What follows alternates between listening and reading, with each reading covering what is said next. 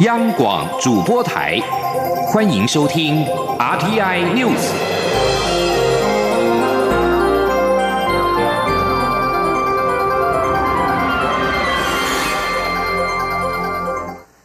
听众朋友您好，欢迎收听这节央广主播台提供给您的 R T I News， 我是张顺祥。美国白宫国安会发言人马奇斯透过官方推特表达美方立场，内文除了转推《华尔街日报》报道蔡英文总统回应中国国家主席习近平的文章之外，更表明美国拒绝使用武力胁迫台湾人民的方案或是威胁，并呼吁北京停止压迫台湾，恢复与台湾以民主方式选出的政府对话。总统府发言人林鹤鸣今天表示，针对马奇斯对台湾的声援，总统府表示感谢。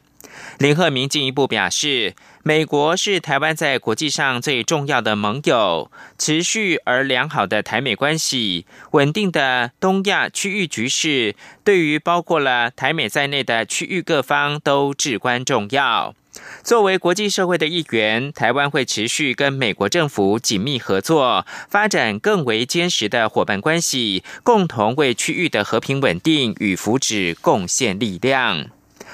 而外交部今天除了表达欢迎跟诚挚的感谢之外，未来将跟美国行政部门积极合作，持续的深化台美友好合作的伙伴关系。外交部也强调，推特属于对外发言的管道之一，外交部同样给予高度的重视。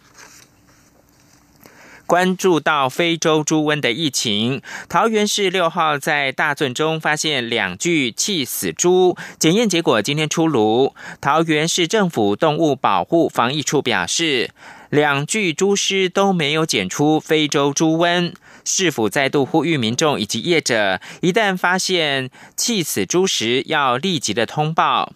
中国的非洲猪瘟疫情持续蔓延，和中国仅一水之隔的台湾是否能够守得住，已经成为民众关心的议题。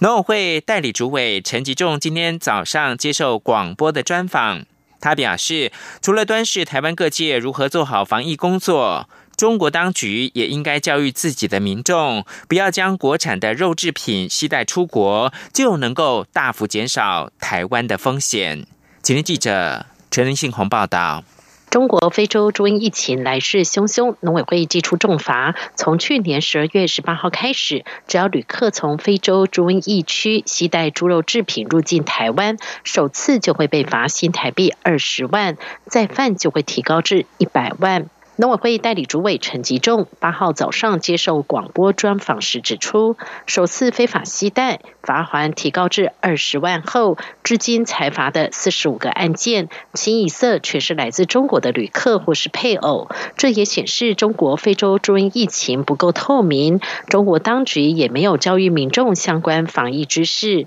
他也强调，如果中国当局愿意向民众宣导，出国时不要携带肉制品出境，就可以减少包括台湾等多个国家遭受非洲猪瘟感染的风险。陈吉仲说，我们这个部分呢，就端视于我们大家怎么去做好这个防疫的工作。那第一个，我们认为中国的疫情，嗯，它还在持续的蔓延。你看它的一个蔓延的省市跟跟 O I 通报的病例，现在已经超过二十四个省市，一百一十几个案例，而且这个还在持续的发展中，所以它未来我们认为还会持续的继续蔓延，所以高峰期还没到，嗯，所以尤其是在接下来的这半年是最重要的一个防疫的这样的一个工作，我想第一点说明。第二个，防疫不能只有靠国内。近期也有一名网友在 P T T 分享了一则澳洲特别广播公司的报道，报道中指出，澳洲农业和水资源部为了避免国内也爆发大规模疫情，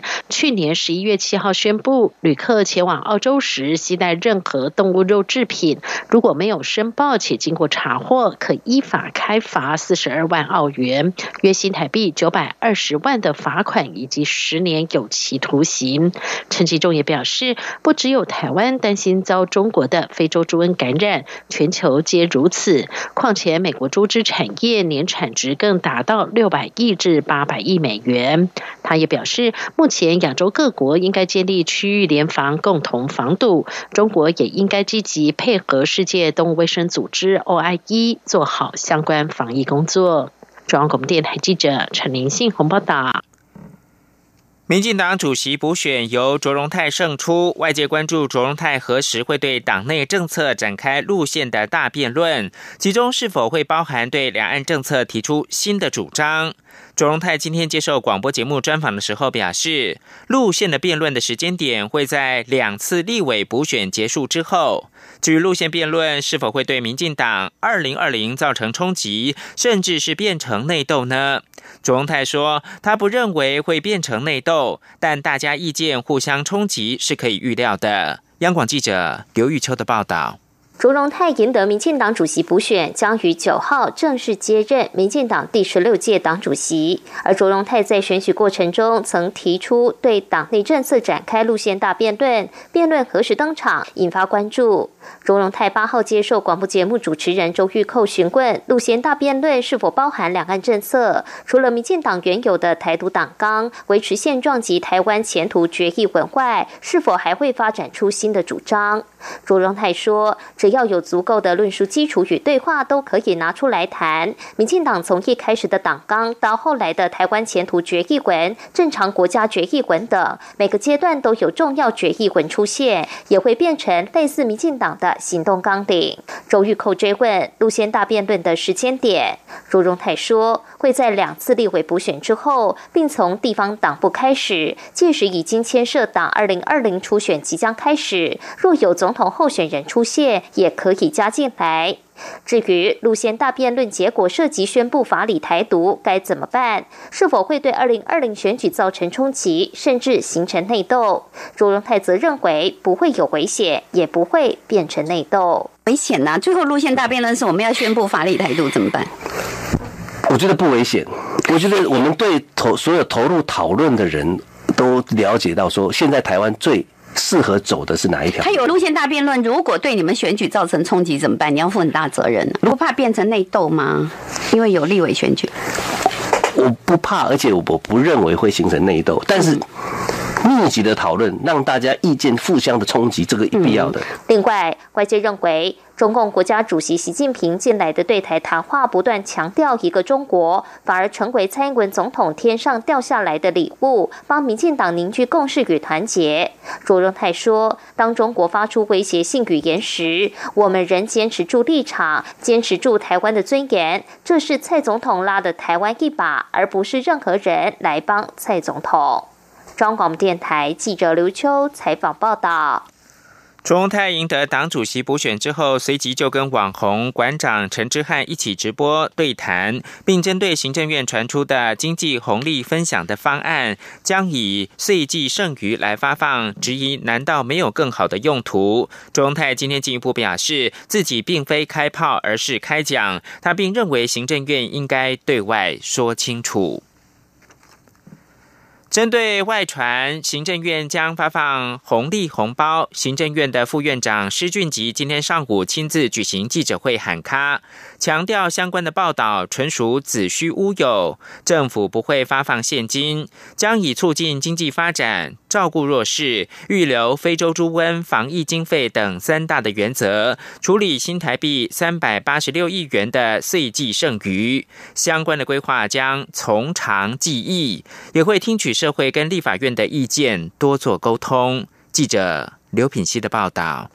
蔡英文总统新年谈话时提及要将经济成长的红利优先分享给收入较少的民众，行政院这一周持续与相关部会讨论发放的方案。日前传出行政院将针对月薪新台币三万以下的族群，每个人发放现金一万元，引发极大争议。行政院副院长施俊吉八号上午在行政院举行记者会澄清，强调行政院处理这个事情一定会从长计议，谨慎周延，听取社会与立法法院的意见，并多做沟通。根据财政部初步估算，前两年的岁计剩余共有三百八十六亿。施俊吉指出，行政院将以三大原则处理这笔岁计剩余，包括促进经济发展、照顾弱势与扶老惜幼，以及为非洲猪瘟防疫预留经费。针对媒体报道月薪三万元以下发放现金一万元，施俊吉强调，相关报道纯属子虚乌有，政府不是发放现金红利，也绝不会举债，不会破坏财政纪律，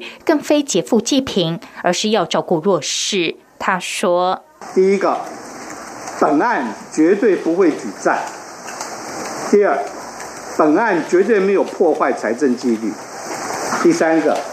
本案绝对绝对不是负所得税，就是说不要把钱发还给人民。本案绝对不是负所得税，所以许多媒体报道的什么三万元以下的每人发还一万元，纯属子虚乌有。再来，本案绝对不是济贫济富，本案是要照顾弱势。施俊吉表示，行政院以三大原则处理这笔岁计剩余，一定会让受众非常清楚，行政成本也会很低，而且这是一次性的支出，并非经常性。在预算编列上，也绝对尊重体制与法规。他指出，由于今年度预算已经进入协商总结阶段，因此岁计剩余的规划将在明年度预算中编列。杨广记者刘聘熙在台北的采访报道。机械业去年全年出口达两百七十四亿美元，写下新高纪录，不过年增率不如预期，只有 百分之七点二。 机械工会今天表示，主因是受到美洲贸易战两败俱伤影响，转单效应并不强劲。展望今年，因为全球人口老化、自动化、智慧化等刚性需求仍在，预估今年机械业出口仍可成长五到十个百分点，前景依旧乐观。记者谢嘉欣的报道。台湾机械业逐渐站稳兆元产业，去年受到美洲贸易战影响，全球经济逐渐放缓。不过根据统计，我国机械业去年整年出口值仍飙高至两百七十四亿美元，年增率为 百分之七点二。机械工会以此推估，去年产值年成长新台币八百亿，来到 一点一八兆元。机械工会理事长柯拔西受访表示，机械业出口年增率表现不如先前预期，主要是因为过去推估美洲贸易战下美方会得利比较多，进而衍生转单效益，但如今看来，贸易战是两败俱伤，且影响扩及全球，使得转单效益未如想象中的强劲。展望今年，柯拔西表示看好，他并预期机械业出口全年成长可以达到五到十个百分点。他说，因为全世界人口老化、人力缺少，还有很多的刚性需求，自动化、智慧化，这些东西是一定造成它对于机械设备的这个需求不会改变的啊。尤其是智慧机械、智慧是在工业 四点零 这一块，那变成我们机械业的持续能够成长的一个动力。所以我是预估最少应该有乐观一点，可以到十，全年的五到十应该是。柯拔西强调，全球产业的刚性需求不会改变，且可渴望维持二十年。现在虽有美中贸易战等不确定因子，但顶多只会让需求延后显现。他预期今年第一季机械业景气可能会比较差，但第二季起可望逐季好转。中央广播电台记者谢嘉欣采访报道。国际新闻，美国商务部长罗斯七号预言，美中两国将达成一项我们可以接受的贸易协议。世界这两大经济体的官员目前已经恢复谈判，希望能够化解彼此的贸易争端。罗斯表示，眼前的贸易问题最容易处理，而要解决智慧财产权跟市场准入等执法问题和结构性的改革，则比较具有挑战性。中国的外交部则表示，中国方面有诚意跟美国合作解决贸易的摩擦。川普六号表示，美中贸易谈判进行得十分顺利，中国因为经济疲软而有兴趣跟美方达成协议的理由。中国跟北韩的官媒今天都报道了，北韩领导人金正恩应中国国家主席习近平之邀，正在中国访问。在此同时，据传他跟美国总统川普的第二度峰会的准备工作也持续进行。北韩中央通讯社报道，金正恩跟妻子李雪主在北韩高层官员的陪同之下，七号下午搭乘私人火车前往中国访问。而中国的新华社也证实了金正恩将从七号到十号访问中国。以上新闻由张顺祥编辑播报。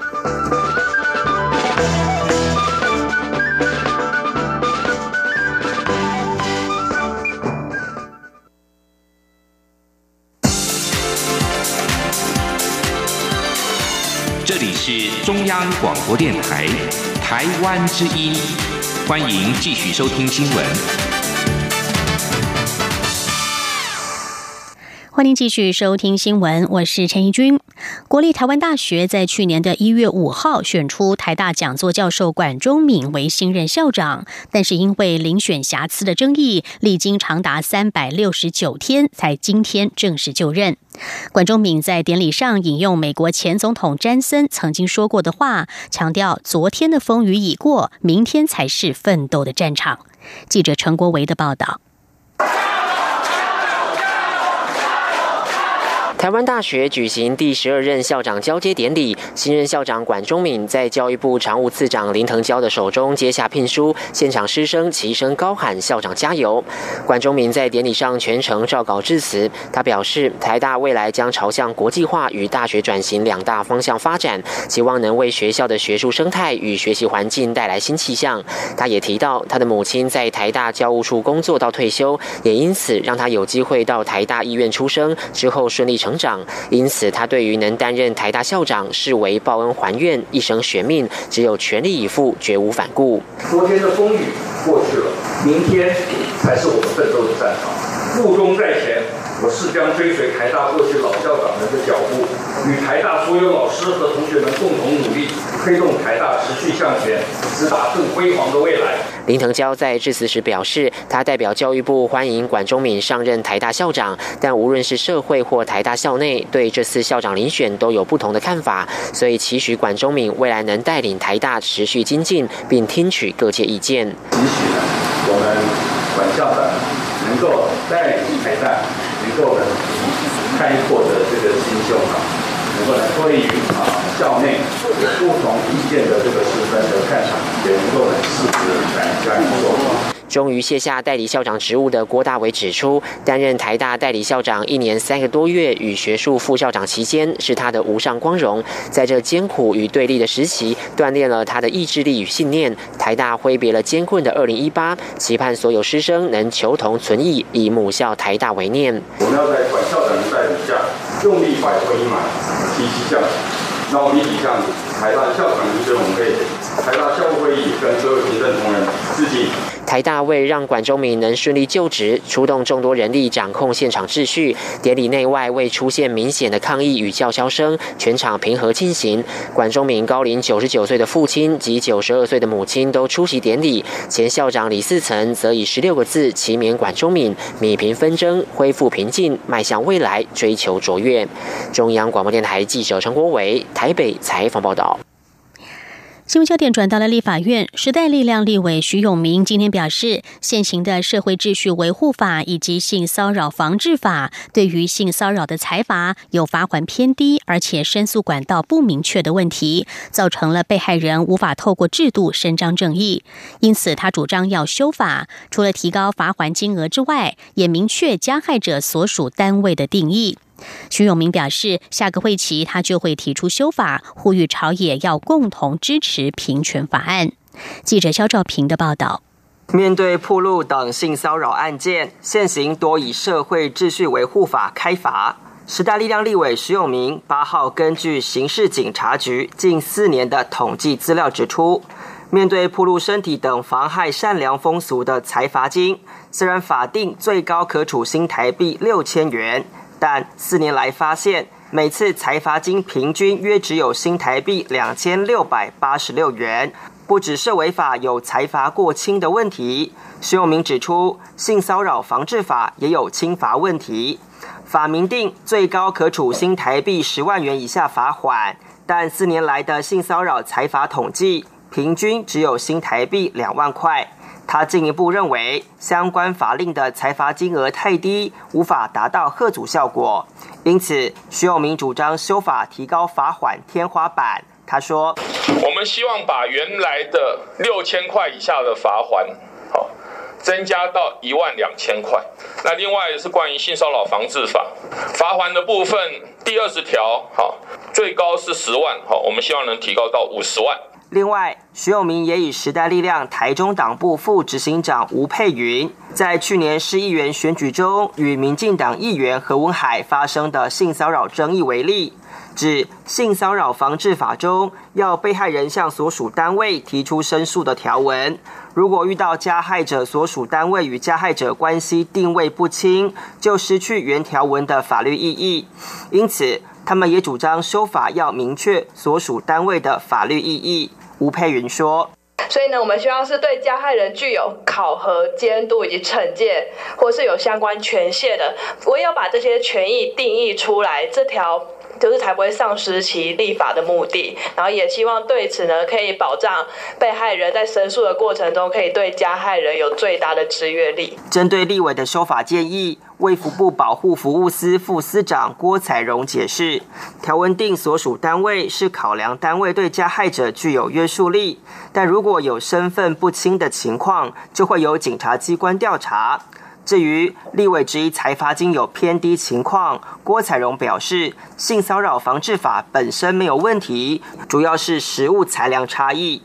警政署代表则表示，涉违法已经有多年没有修正，目前正进行修法研议，会把立委的修法建议带回讨论。中央广播电台记者肖兆平采访报道。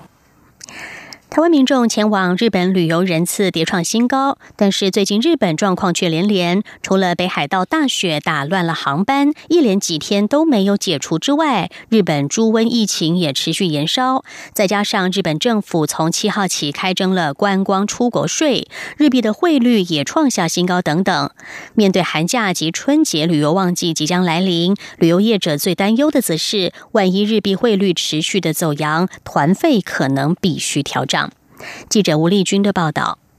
台湾哈日族越来越多，去年赴日旅游人次已超过四百六十万，但是日本最近除了北海道大雪打乱新千岁机场航班，一连几天乱象都未解除外，日本岐阜县也紧接在中国大陆爆发非洲猪瘟疫情后，出现时隔二十六年未见的猪瘟疫情，随后并扩大到爱知县。对此，台北市旅行工会理事长吴志健八号受访时表示，这几天由于还是淡季，因此并未传出有台湾旅行团受困新千岁机场。日本猪瘟病毒也与非洲猪瘟不同，只要煮熟后再吃都没有太大的问题。至于日本从七号起随机票加征观光出国税，每人每次日币一千元，吴志健也认为换算下来只有新台币两百多元，旅客暂时还无感，反倒是日元汇率持续走升，不仅吃掉旅行社利润，也让赴日旅游的民众掏钱购物时很心痛。吴志健说，这个是一个问题，因为现在这边汇率高的太高了，那当然也是在关注说只是短期现象还是一个长期问题。当然现在只要是旅行团本身团费基本上在报价上当然是旅行社要吸收，但是对消费者去日本购买东西的时候，等于日本东西变贵了，就是等于旅行社的利润就会缩水，消费者到了日本的消费会增加。那再来这个只要持续下去的、啊、这样的一个日币高汇率的变成团费，可能也在过完这个农历年三月份的团体重新报价的时候，可能就会有局部的调整。吴志健评估，由于日元走高的导火线是中美贸易战，热钱转向日元避险，因此短期内恐怕看不到回跌的迹象，万一汇率看涨不回，今春到日本恐怕就真的要看紧荷包了。中央广播电台记者吴丽君在台北采访报道。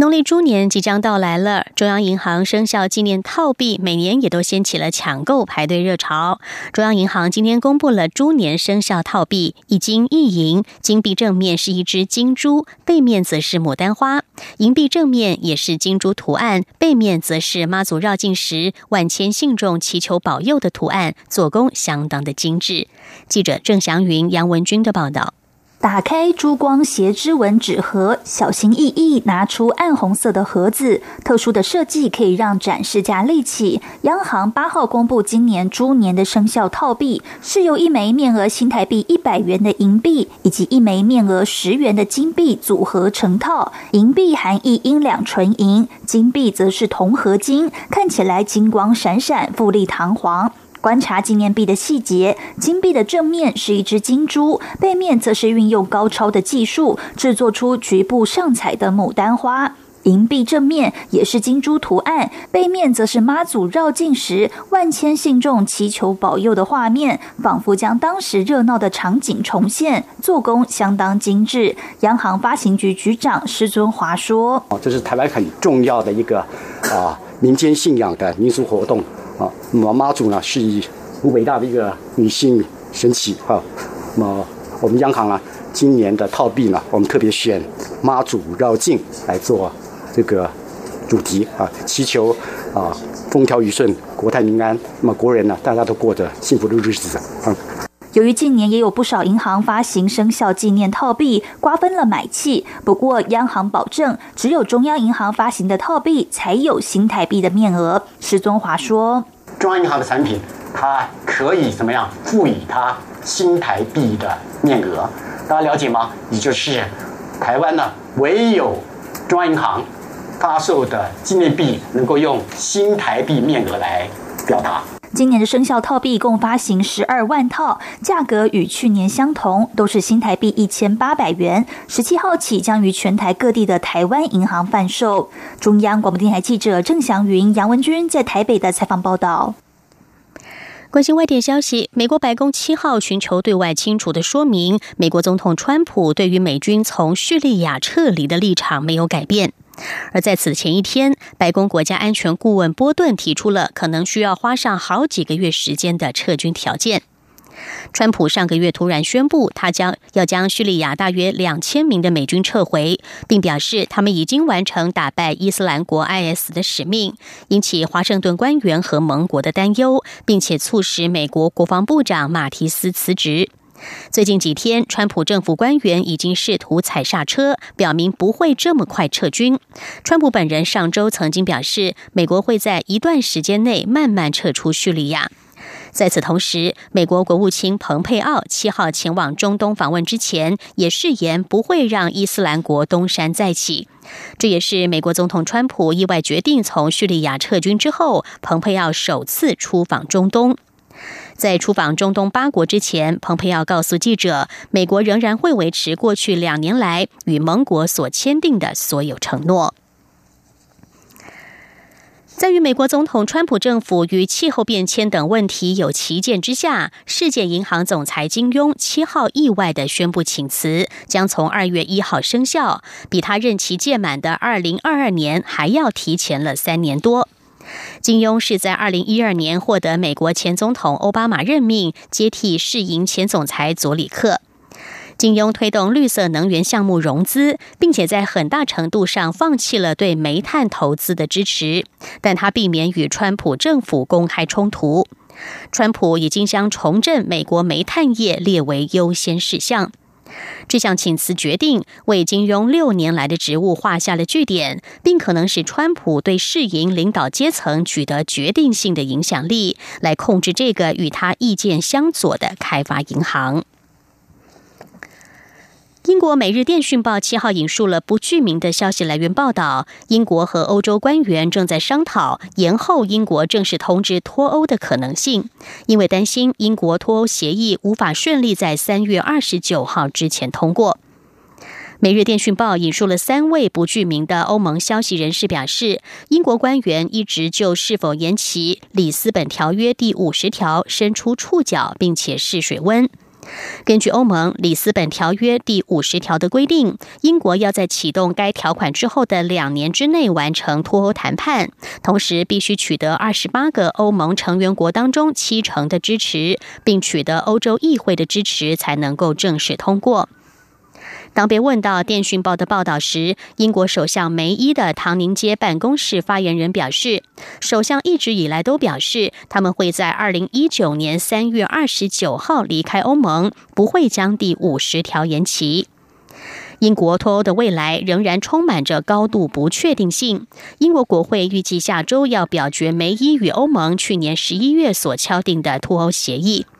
而商界及投资人则担心，无协议脱欧会阻碍经贸流通，导致金融市场恐慌，打乱这个世界第五大经济体的供应链。以上 R T I News 由陈怡君编辑播报，谢谢收听，这里是中央广播电台台湾之音。